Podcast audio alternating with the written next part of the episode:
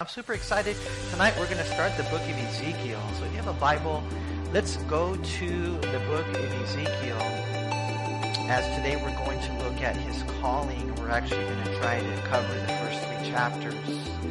And so you might wonder what will be the benefit of studying the book of Ezekiel. Um, obviously, it's always a, a blessing, you know, to be able to study God's word. But his name means uh, strength of God or God will strengthen.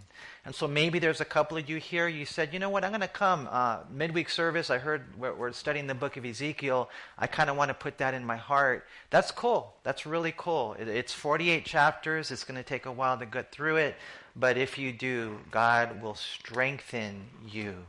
And that's kind of what we need. A lot of times people are asking for an easier life.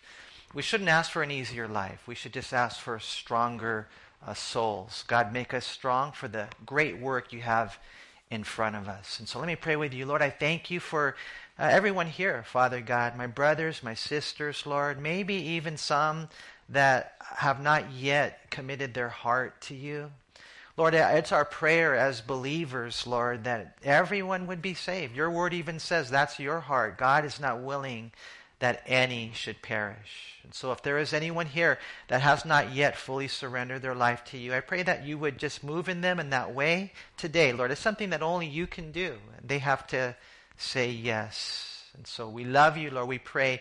Just continue to bless. I thank you for um, little Jude. I, I pray your continued hand upon him and his family and upon all your people, God, so many uh, that need your touch. I pray that as we study your word, you would speak to us. We ask these things in Jesus' name. Amen. All right, so three chapters. Um, chapter one, we're going to see is God's heavenly glory. And so it's kind of a, a, a mysterious chapter. You can't be dogmatic about it.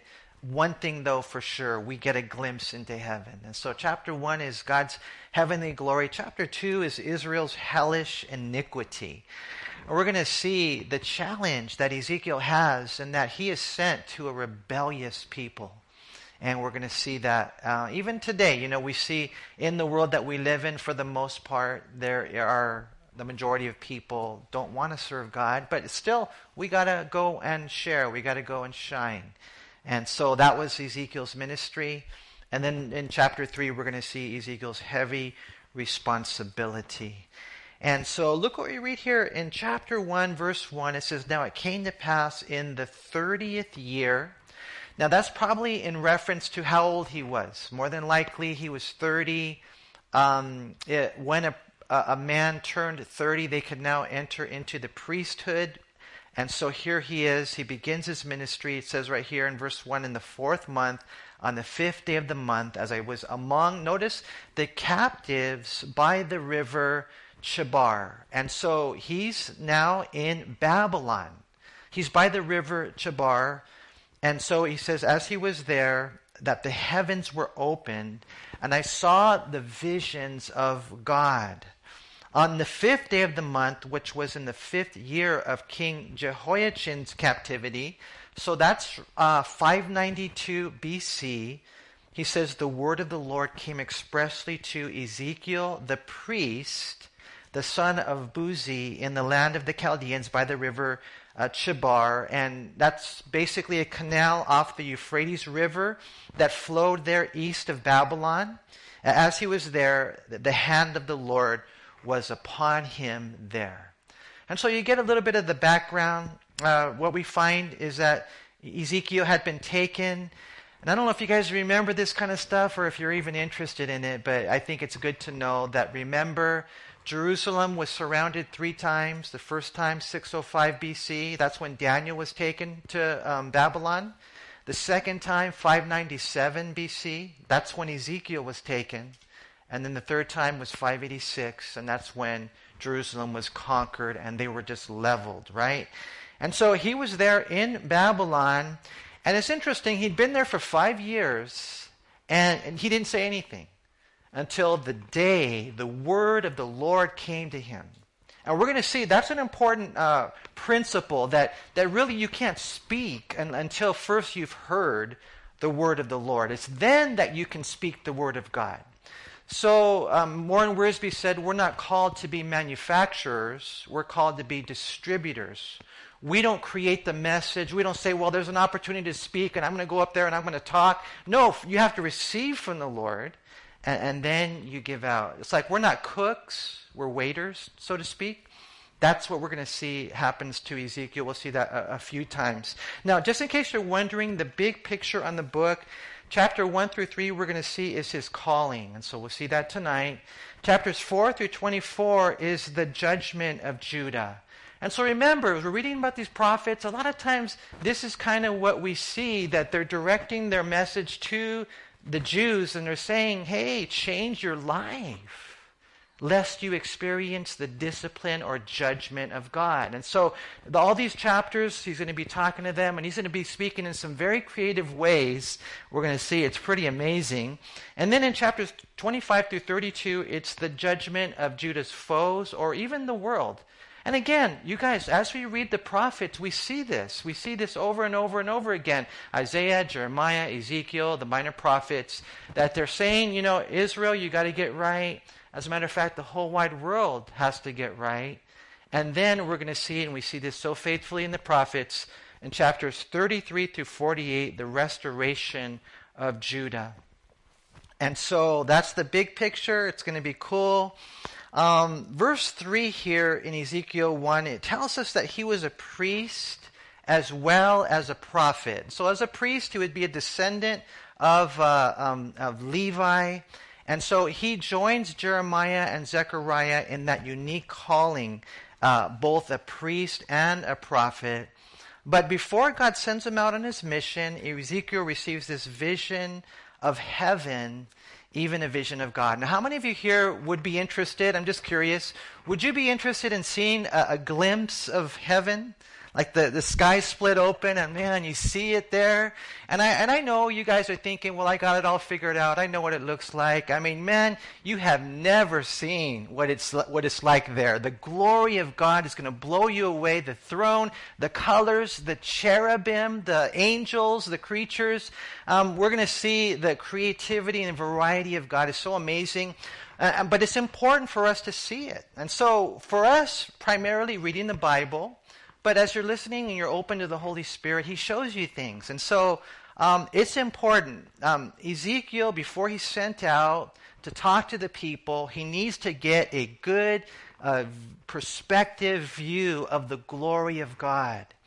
You know, and I was thinking about this. We're going to see later on. Ezekiel is called the Son of Man. We're, we're talking like 83 times. So why is he called the Son of Man? And we're going to see primarily it's because it emphasizes he's just a man. Okay, and so is humanity. So every prophet, every priest, every pastor, every teacher, every person is just a man. We got to know that. You know, we can't put anyone up on a pedestal. We can't. The only one we glorify is God. And so we're going to see here in the book of Ezekiel that he wants to establish that. This is all God, the glory of God. And so if anyone ever preaches or teaches or serves or represents God, you got to be consumed with the glory of God. But if you've never seen the glory of God, if you've never seen how awesome He is, if you're here and you're not convinced on how awesome God is, if you're not consumed with the glory of God, if you haven't seen the glory of God, then you're not going to serve for the glory of God. You're going to serve for your own glory. I want people to like me. I want people to, you know, think highly of me. We shouldn't have that as a goal. Our goal is, is the glory of God, and that's why it, he emphasizes it here. We see it in Jeremiah's calling, we see it in Isaiah's calling, we see it in Daniel's calling uh, later on in chapter 7 in the book of Daniel, how they saw the glory of God. And we have to see that as well. Look what we read here in verse 4. It says, Then I looked, and behold, a whirlwind. You know, like this storm, if you could see it. It was coming out of the north, a great cloud with raging fire engulfing itself.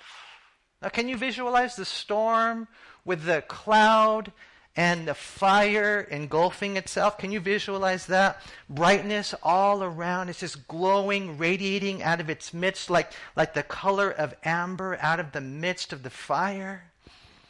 You know, I mean, he's going to see the Lord. Uh, we're going to even see, he even sees um, the one on the throne. It's really amazing here.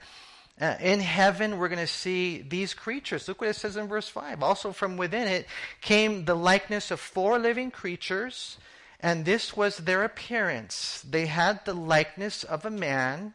Each one had four faces, and each one had four wings. Their legs were straight and the soles of their feet were like the soles of calves' feet.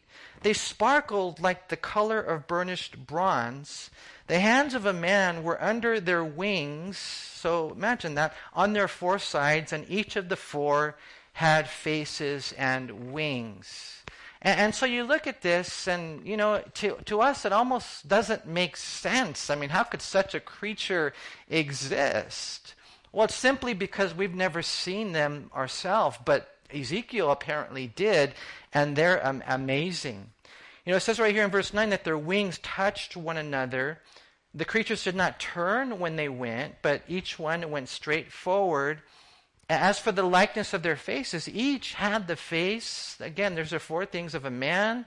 Each of the four had the face of a lion. On, on the right side, each of the four had the face of an ox. On the left side, and each of the four had the face of an eagle. And, and thus were their faces. Their wings stretched upward toward two wings of each one touched one another, and two covered their bodies, and each one went straight forward. They went wherever the Spirit wanted to go, and they did not turn when they went.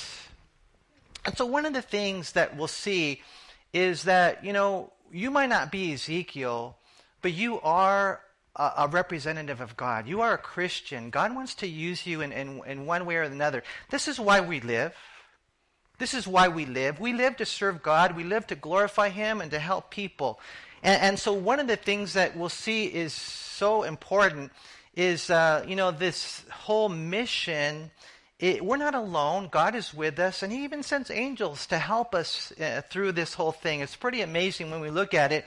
Now, when you look at the Ark of the Covenant, you guys might remember um, Moses uh, was commanded, he was given the instructions to, to make the Ark of the Covenant, and he says it's the shadow of a substance, and basically saying this is what heaven is like. And there on the top of the Ark of the Covenant were two cherubim. There were two cherubim that pretty much dominated the, the Ark of the Covenant right there on the top, and the Ark of the Covenant was symbolic of the throne of God. And so, one of the things that we learn as we read the Bible as God reveals what heaven is like, is there are a ton of angels. There are a ton of these creatures, these cherubim, that are just so amazing. Now, now some will look at this and they, and they say, well, these things, uh, we you know we've got it all figured out. I, have I read so many commentaries and there, you get so many different perspectives, and so none, no one has it all figured out. But we're not supposed to figure it out. I think really what God just wants us to come away with when we read chapter 1 is just how glorious He is and how glorious heaven is. And when we're here on earth, we need to know who we're working with. Now, now, with the man, the lion, the ox, the eagle, some see this as intelligence and power and service and swiftness. The man is the one facing forward. That would be the intelligence, the lion, the power, the ox, the service, and then the eagle, the swiftness. And so, amazing creatures having those types of characteristics. Others see it representing the highest forms of life. When you think of life, you think of humanity. You think of wild animals like the lion. You think of domestic animals like, you know, the ox. And then you think of flying animals uh, like the eagle. All I know is that this is heaven. You know, and, and as you're looking up, you're seeing these creatures are so amazing.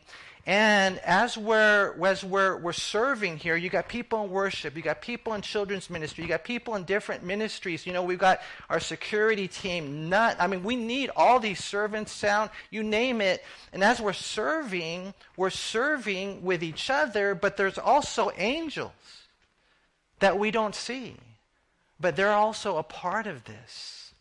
Right here in verse 13, it says, As for the likeness of the living creatures, their appearance was like burning coals of fire. Think about that. Next time you're having a barbecue and you got the charcoals there whatever, you know, burning coals of fire, like the appearance of torches going back and forth among the living creatures. The, the fire was bright, and out of the fire went lightning, and the living creatures ran back and forth in appearance like a flash of lightning. I mean, we already know they're eagle, eagles, so we know they're, they're quick. Some eagles uh, would fly at 200 miles an hour. I'm sure they're faster even than that. But Ezekiel, as he's about to go out and, and, and you know, serve the Lord, he gets a, a glimpse, he gets a view of heaven. In verse 15, he says, Now as I looked at the living creatures, behold, a wheel was on the earth beside each living creature with its four faces. And the appearance of the wheels and their workings was like the color of beryl, and all four had the same likeness. The appearance of their workings was, as it were, a wheel in the middle of a wheel. And so, in, in one sense, I think the way that, I, I, I, was reading, and one of the Hebrew guys was saying that one wheel is facing this way, one wheel is facing this way. So you've got a wheel going this way, and then you've got a wheel going this way. And so this is what's going on here. And, and so, as they're there, it says the appearance of their working was, as it were, a wheel in the middle of a wheel. When they moved, they went toward any one of four directions. They did not turn aside as they went. As for their rims, think about that. They had rims. they were so high, they were awesome, and their rims were full of eyes all around the four of them. Now, again, if you can visualize that, some will say all those eyes speak of God's omniscience, knows everything, sees everything, angels, cherubim, moving with swiftness, moving. I mean, they're moving so fast in different directions that they don't even turn. It's just like boom, boom, boom. Now, some will say that this is the way that angels actually navigate through the world. Um, and, and that's, that's, an interesting concept, you know, because how does the angel get from here, you know, to Disneyland? I mean, just curious. How does an angel get from here, you know, to whatever, another country? And some might think, well, they just, you know, appear and disappear. I don't know. Maybe they do travel. All I know is that just as a quick side note, I don't want to do a whole lot of speculation, but I was listening to Pastor Chuck on this. He's talking about how a lot of people believe that when you see those uh, uh, uh, UFOs, unidentified flying objects, many, many accounts will tell you that these saucers or these unidentified flying objects, they would go, they, they actually travel like that. Boom, boom, boom. I mean, they don't turn. You know how we get an airplane and we turn, you know, the whole thing, or they're going, they don't do it. And so it could be that that's what people are seeing, but, but maybe not angels, maybe demons. A lot of people believe that the aliens, so called aliens, and again, you look at the history of the world and how were the pyramids formed and how did these things, and there might be an aspect of this. And so, anyways, we see the way they travel, but uh, most theologians believe that what, what's going on here is not just with the fact that they travel, it's not just that they travel, it's that God is working and the wheels going in different directions, we're going to see, led by the Spirit of God, is just a, a, a reflection of how God is working. Now, there's different ways to look at that. Well, God is working. You might generalize that, right? But when I read the book of Ezekiel, I personalize it. Because I think that the, the people are, are already in Babylon, they're already in captivity. Now, they're in Babylon. The false prophets are saying, hey, it's okay. You know, we don't have to dig in. We don't have to feel like we're at home here. You know, we're going to go back to, you know, Jerusalem any day now, right? Those were the false prophets. But Ezekiel was saying, no, it's going to be a while. It's going to be 70 years. So there's really like no big picture as far as you guys going back. Some of you are going to die here. You got to get your own life right as individuals. So, God working, God being able to turn on a dime, angels, you know, that look like this. Maybe you're impressed with stuff like that. That's cool, that's fine. At the end of the day, though, what God is, is saying is, I love you, and I, I pray that you would surrender your life fully and completely to Him.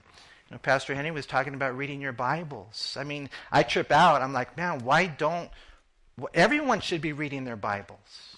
Everyone should be seeking God in prayer and the Word, and you know, hopefully the book of Ezekiel, because it means that God will strengthen. That as we seek in the Lord, that we would grow stronger. Because we're not just impressed with the way that demons and angels move, you know, as far as their travel uh, abilities, we're, we're, we're desiring for God to work in our lives. And so, um, verse 19, it says, it says, When the living creatures went, the wheels went beside them. And when the living creatures were lifted up from the earth, the wheels were lifted up. Wherever the Spirit wanted to go, see, they went. And you see who's working? The Holy Spirit. And we're talking angels. You know, we're going to see prophets, the Word of God. They went because there the Spirit went and the wills were lifted together with them, for the Spirit of the living creatures was in uh, the wills. And so we have a Spirit, we have the Holy Spirit, and we see everything working together. It says in verse 21 when these went, these went, when those stood, these stood. When those were lifted up from the earth, the wheels were lifted up together with them, for the spirit of the living creatures was in the wheels. And so the wheels, in one sense, Warren Wiersbe is really strong on this, is just symbolic of God working, God moving in society. It says um, in verse uh, 22 the likeness of the firmament above the heads of the living creatures was like the color of an awesome crystal stretched out over their heads, and under the firmament their wings spread out straight, one toward another. Each one had two which covered one side, and each one had two which covered the other side of the body. When they went, I heard the noise of their wings like the noise of many waters. And so we kind of get now uh, not only what it looked like, but what it sounded like. You know, you go to the ocean, you hear the crashing of the waves. This is what's going on. These wings are, and Isaiah talks about, you know, creatures with six wings. These ones have four wings. To me, it just, I can't wait to see all the creativity of God in heaven. It says right here, many waters, this is what it sounded like like the voice of the Almighty, a tumult like the noise of an army, and when they stood still, they let down their wings. A voice came above from above the firmament that was over their heads, and whenever they stood, they let down their wings. And above the firmament, over their heads, was like the likeness of a throne. Here it is, in appearance like a sapphire stone on the likeness of the throne, notice, was a likeness with the appearance of a man. A man high above it. So now he sees the throne of God, and what does he see? He sees Jesus. You know, because we know the Father is Spirit. John chapter 4. The Holy Spirit is called that for that very reason. They don't have a body.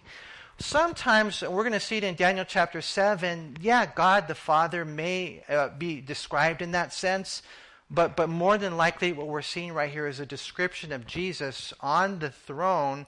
No details are given on, on what he looks like. Uh, we do have the details on the other creatures, but for some reason we don't have it on the likeness of this man on the throne because I think simply really the focus is just the fact that it's Christ and it's the glory of God. Notice it says in verse 27 also from the appearance of his waist and upward, I saw as it were the color of amber with the appearance of fire all around within it. And from the appearance of his waist and downward, I saw as it were the appearance of fire with brightness all around. Like the appearance of a rainbow in a cloud on a rainy day, so was the appearance of the brightness all around. This was the appearance of the likeness of the glory of the Lord. And so when I saw it, and I think that in one sense, this is this was God's goal. This was God's goal. When I saw it, I fell on my face and I heard a voice of one speaking. You see that guy over there? He can't really serve the Lord as a pastor, a prophet, or a teacher because he does not fall on his face. He hasn't come to that place where he is in awe of God. You never see him on his face. Probably never see him on his knees. See, when he sees the glory of God, and when it hits him, when it finally hits him, he is prostrate on the floor. And so, we, we, when we really see God that way, this is where we should be. Okay, now you're ready to serve in that capacity. Isaiah saw the glory of God. And he says, Woe is me, for I'm undone. I'm a man of unclean lips. I'm among the people of unclean lips. I'm, I'm dust. I'm going to die because my eyes have seen the glory of the Lord. You see, we have to have that about ourselves. And this is why I pray that, you know, we would always be in it for His glory, not ours. And also, I want to warn you guys please don't glorify men. Because God is a jealous God. And if we start glorifying a, a man, then we're going to have an idol. We might even make that person stumble. Oh, you're so awesome. No, you're not. Do you guys realize how much of a sinner Billy Graham was, Mother Teresa was? Mother Teresa, yeah. Well, Daniel was perfect. There's nothing bad about Daniel, nothing bad about about, about Joseph, maybe. Yes, there was, just not in the Bible. Every man, the best of men, are men at best. We got to be in this for the glory of God. When we see the glory of God, when it really, you'll be ready, maybe, when you fall on your face. That's, I know who I am. I know who I am. I'm a loser with a capital L. I'm a sinner with a capital S. The only thing holding up my halos are my devil horns. Every man is like that. Every man. Now, if there's anything good in a man, it's not the man, it's God. So, why are you glorifying the man? See, right here, Ezekiel, as he's about to start, he's just overwhelmed with the glory of God. We have to have that. You know, he sees this throne, and, you know, Revelation chapter 4, verse 3, it also describes the rainbow, but there in Revelation 4, verse 3, the, the, the rainbow is all around the throne. You know, also in Revelation chapter 4 and chapter 5, you get glimpses of heaven. There you'll see cherub and cherubim, it's just plural as well. You see angels. It's an amazing thing. You know, I, I think that one of the things that messes us up is we don't have eyes to see the invisible realm. We should see. There are angels, there are demons. There's all this that's going on. There's, you know, the lightning that God is answering prayers. And so we see chapter 1, God's heavenly glory. But then, chapter 2, Israel's hellish iniquity. He says in verse 1 And he said to me, Son of man, stand on your feet, and I will speak to you. So, he, right, he was prostrate. Okay, now he's going to give him strength to stand, you know? And again, he's called the Son of Man here. And I've read different totals. Some say 62 times, some say 93 times. But Ezekiel is referred to as the Son of Man a ton of times. We're going to see it in the book. And its context simply meaning that he's just a man. It's emphasizing his humanity. And so we see this here. In verse 2 Then the Spirit entered me when he spoke to me and, and set me on my feet. And I heard him who spoke to me. And he said to me, Son of man, I am sending you to the children of Israel, to a rebellious nation. Now we're going to see the word rebellious 17 times. 17 times. Uh, to a rebellious nation that has rebelled against me. They and their fathers have transgressed against me to this very day, for they are impudent.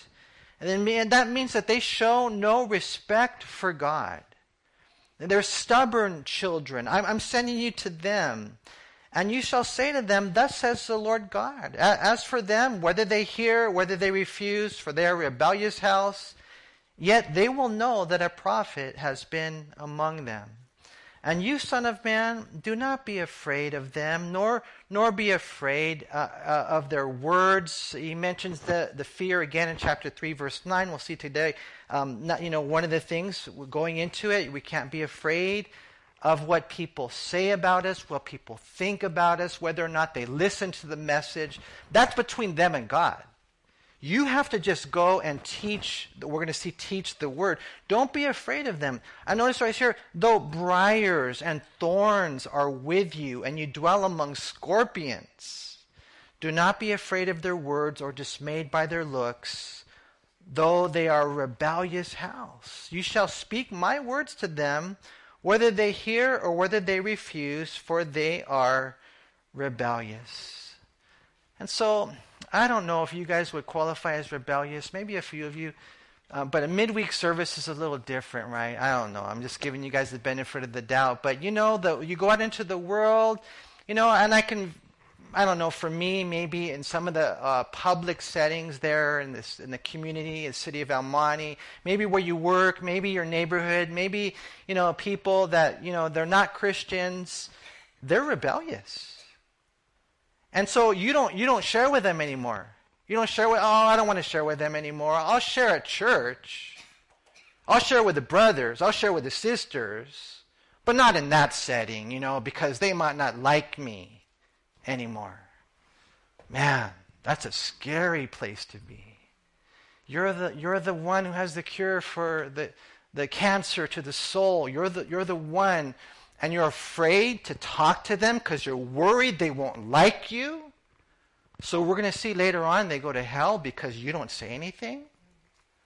No, he says this is this is what you you know the, the glory of God, that heavenly vision, but the, the hellish iniquity of these people, they're so rebellious but don't be afraid of them. And it might get difficult. Those are thorns and briars, and it might get dangerous. Think about it. You know, you know, living with scorpions. It, it might, yeah. But don't let that stop you. Now, this doesn't look like a fun ministry. Most people would not be interested in such a thing. Rebellious nation, transgressors, stubborn, impudent, briars, thorns, scorpions, it's not fun, and it, and, it, and it won't even look fruitful, which can be very discouraging when you don't see the results. But we're, it's not our, the results are not our responsibility, right? Our responsibility has to be to give what God calls us to give. Now, now, some of the people in those days may have judged the ministry of Jeremiah. They may have judged the ministry of Ezekiel, concluding that they were minute ministries. When in all reality, look at them now. They're still bearing fruit. See, the preacher's prerogative, the messenger's mission, is not to save. I would love for people to get saved. Um, we see it sometimes, but not as much as we would like. I, I would love for people to get sanctified and surrender their life, but you know, most of the time, to be honest, most of the time in the church, you don't see that. You don't see people submitted, surrendered, completely committed to God. But you just, you have to continue to serve. You know, it's not our job to convert people. We don't have the capacity to convert a single soul, but we are to continue to communicate God's word.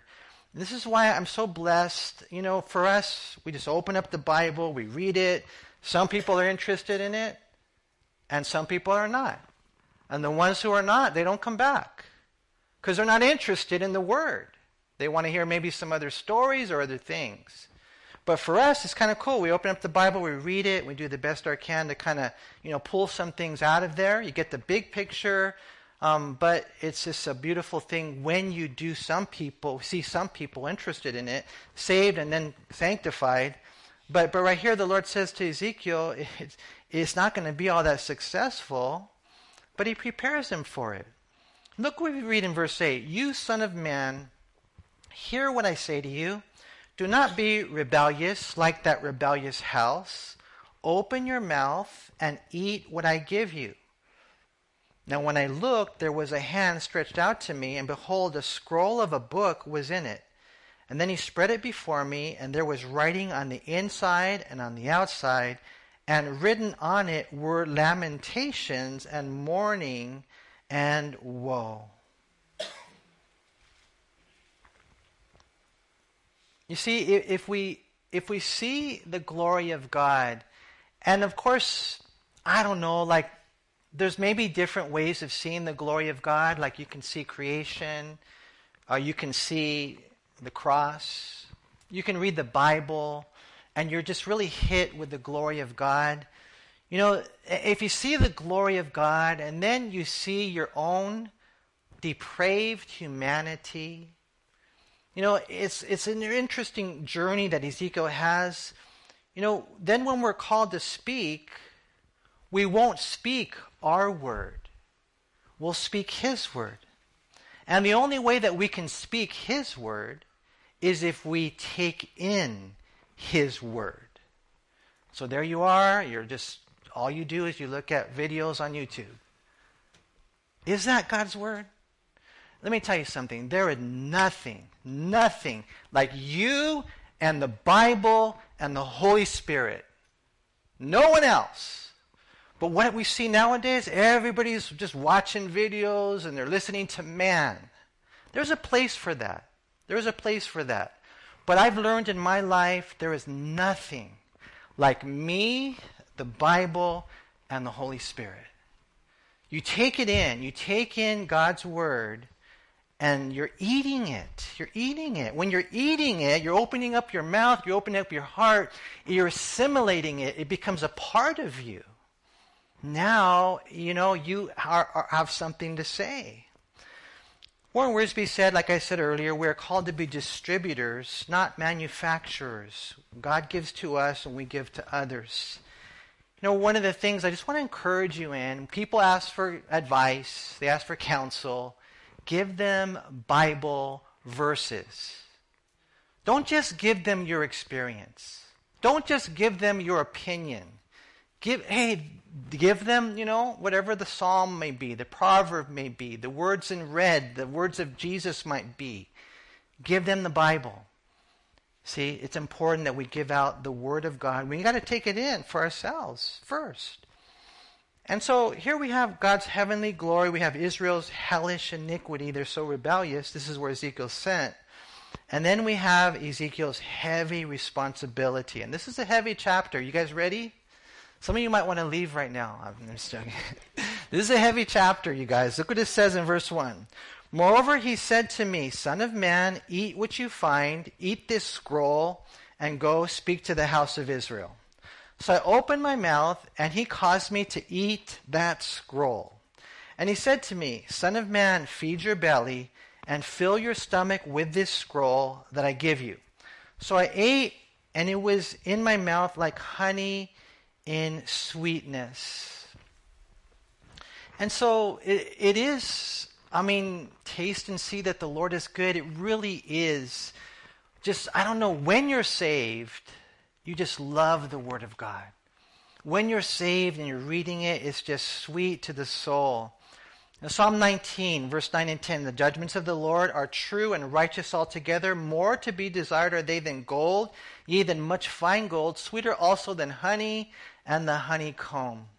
I was thinking about the holidays and just how we grub, huh? And you guys, how many of you guys have a sweet tooth? I'm just curious. So now we've come to the, the beginning of the year, and I don't know how you guys are doing, but I'm like, okay, I ate like two tons of See's candy last year. Okay, now it's a new year, and I got to stop it, you know? but I have to admit, it's so good. You know, the, the dark chocolate with the peanuts uh, from See's Candy or whatever you guys like to choose. Everybody has their favorite. The sweets, the cake that I've been eating so much, you know, and, and, and what, what, what we're, we're reading here is that the Word of God is more desirable than that. How many of you here would like to win the lottery? How many of you here want to make more money? The Word of God should be more desirable than that. So, my encouragement to you uh, Jeremiah 15, 16, your words were found, and I ate them, and your word was to me the joy and rejoicing of my heart. Imagine that. That's how reading the Bible should be, studying the Bible should be.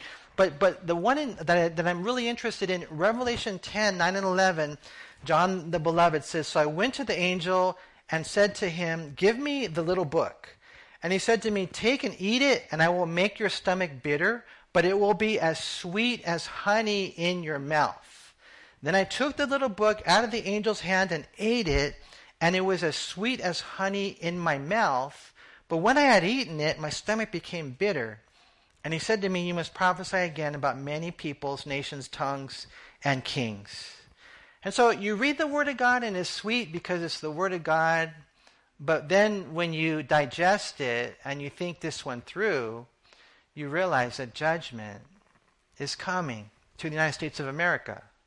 You realize that judgment is coming to the whole wide world. That Jesus came the first time as a lamb, the second time as a lion, and it kind of like, whoa, Lord, this is hard because we're going to see some heavy things. He says in verse 4 Son of man, go to the house of Israel and speak with my words to them. For you are not sent to a people of unfamiliar speech and of hard language, but to the house of Israel. Now, just as a quick side note, remember, Ezekiel is in Babylon, and, you know, he's not necessarily being sent to the Babylonians. God is sending him to the Jews there in Babylon. And, and in one sense, it's kind of like, you know, me being sent to the church. You also sent to the church. Anyways, not, not too many people of unfamiliar speech and of hard language whose words you can understand. Now, this is interesting. Notice what he says next.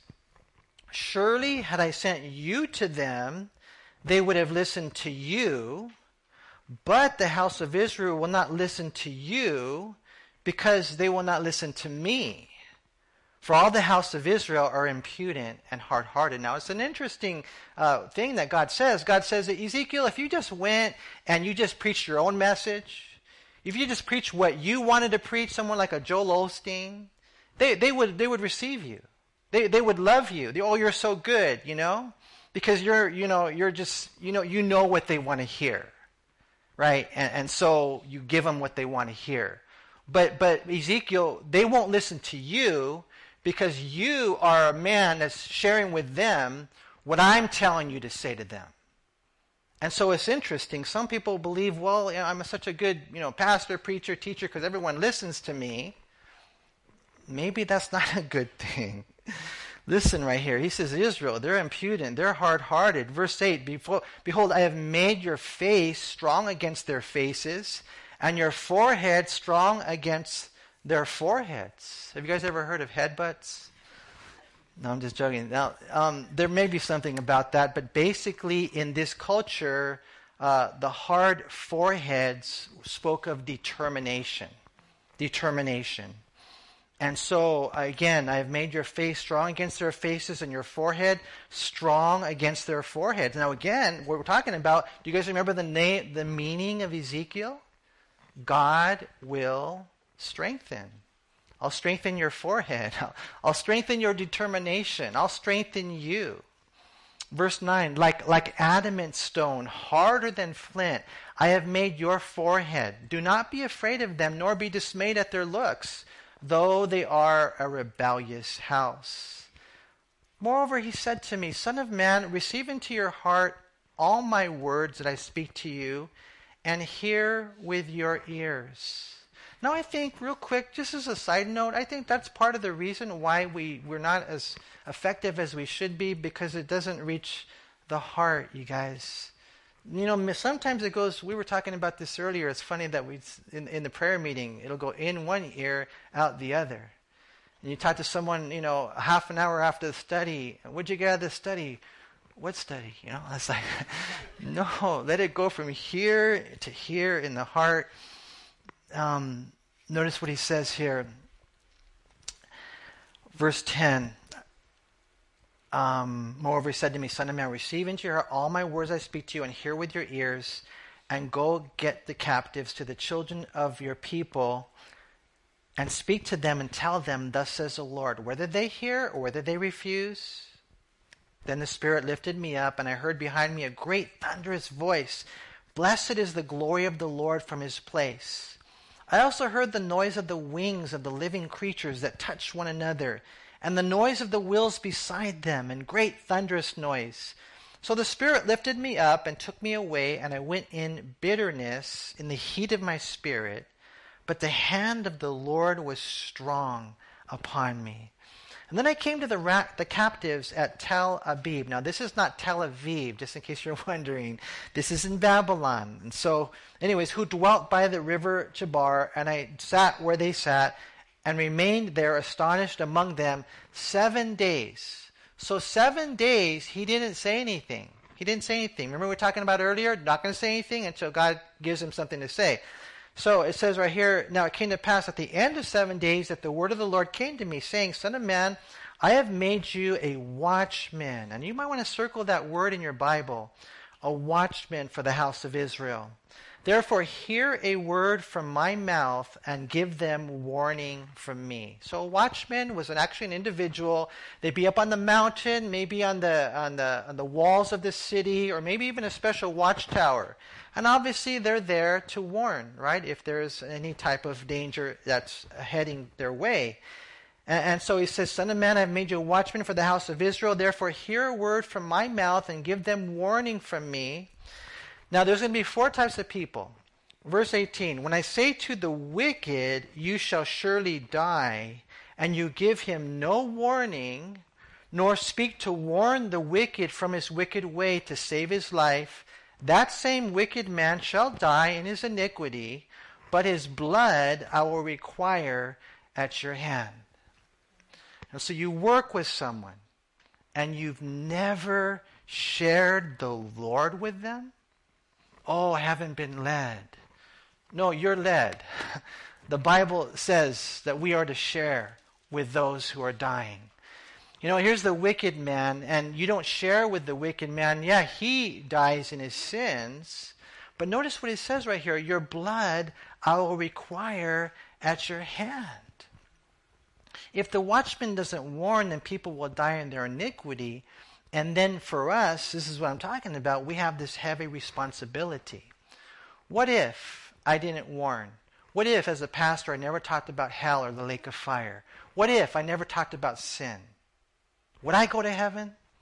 Oh, but you're a pastor. and You went forward August 20th, 1989. You got saved. You talk about it all the time. Yeah, but I don't warn people. I don't talk about the, the, the calamities or the consequences of sin. I just want everybody to like me.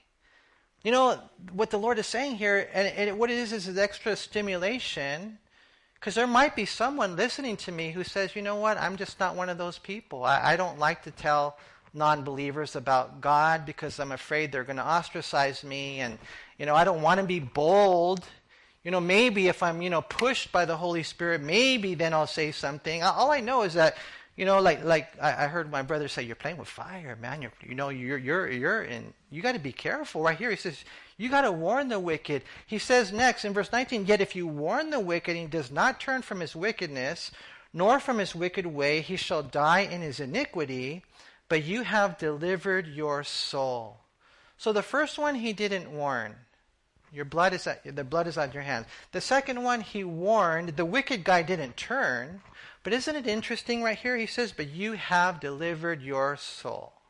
Now, some say it's not spiritual; it's only physical. He's talking about you know the Jews and them dying in you know Jerusalem and and, I don't know, maybe they're right, but when I read my Bible, I like to take it at face value, especially the warnings.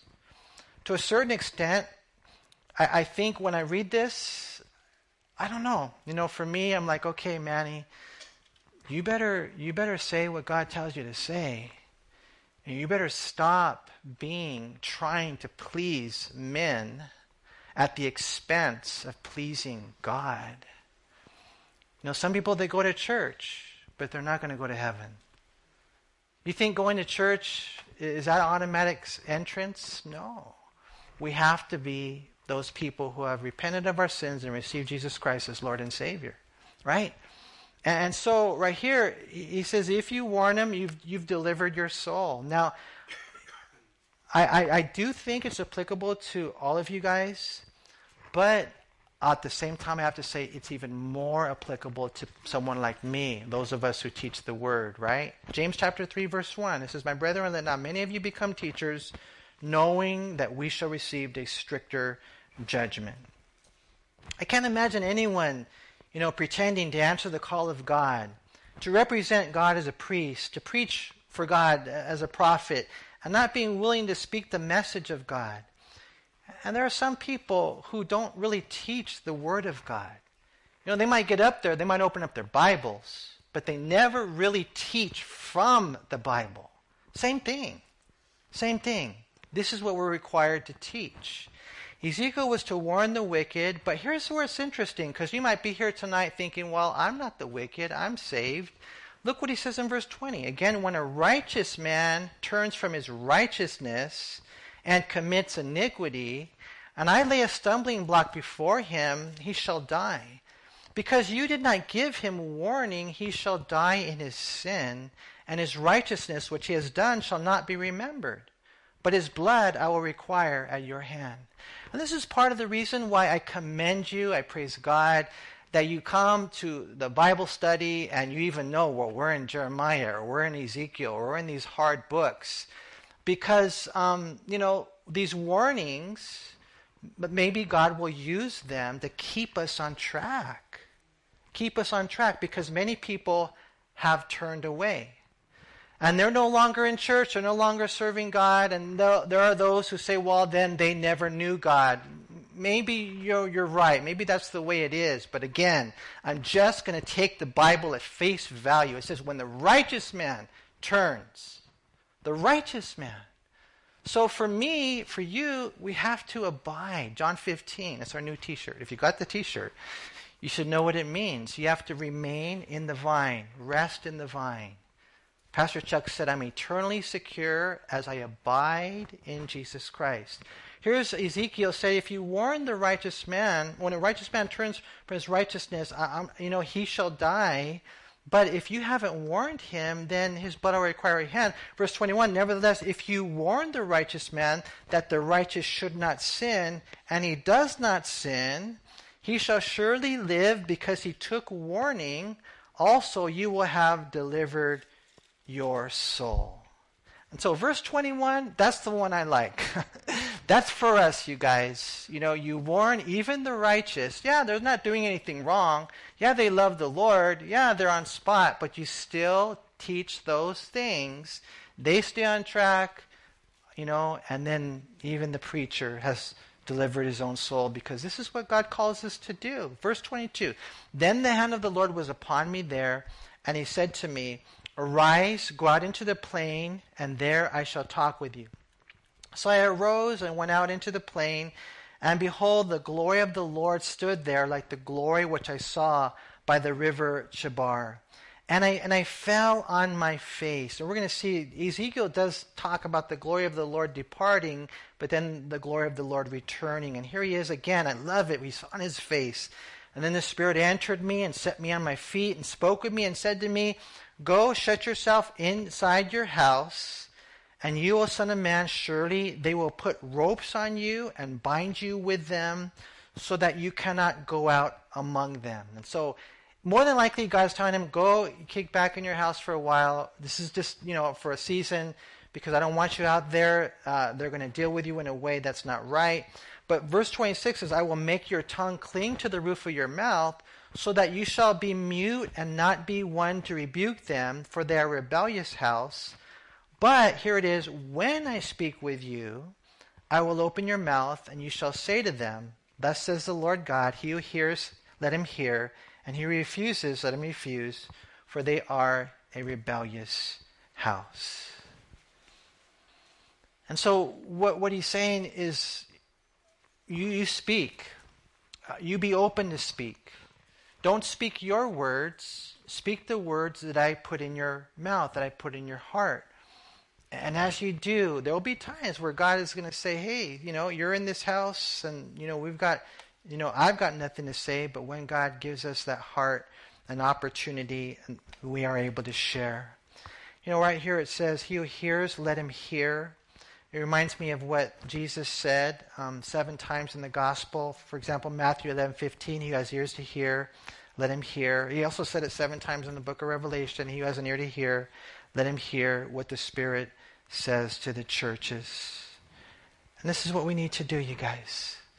So I'm, I'm, I'm encouraged. I pray that we get in the Word. One of the things I think that will happen even is as we get into the Word, the Word will get into us, and then we're going to have some substance. We're going to have something to share with the people that we love. You know, the other day I went to IKEA with my son. Any of you guys ever get furniture from IKEA? Yeah? Have you guys ever tried putting it together? Actually, it was fun. You know, it took us whatever, 10 hours, you know. But um, one of the things about the, the furniture at IKEA is you have to follow the directions, huh? And it's so crazy because you know, they try to make it easy for you. As a matter of fact, when you look at the directions, there are no words, it's just pictures. That's how hard they're trying to make it easy for us. And so my son and I, we, we made some things yesterday, and it came out so beautiful. I mean, for the first time in my life, they're actually 90 degree angles, and you know, it's pretty cool. All the screws fit. We didn't have any extra parts, things like that. And um, I was just thinking about how, you know, you may, you, again, I don't want to over overdo it, but in my life, this is the way the Spirit of God has worked with the Word of God. And as we're starting a new year, if you don't have any type of plan or goals in reading that Word, um, yeah, you know, I think I think that you need to think that one through again. You know, don't play Bible bingo. Oh, today I'll read here, today I'll read there. My encouragement to you is to start somewhere, whether it be the New Testament, the book of Genesis, and as you are, you're reading, you're asking God to um, to do that work. The Spirit of God will take the Word of God, and He will conform us into the image of God, so that we can go out and do what? Point people to God. This is why we live. So may we never forget that.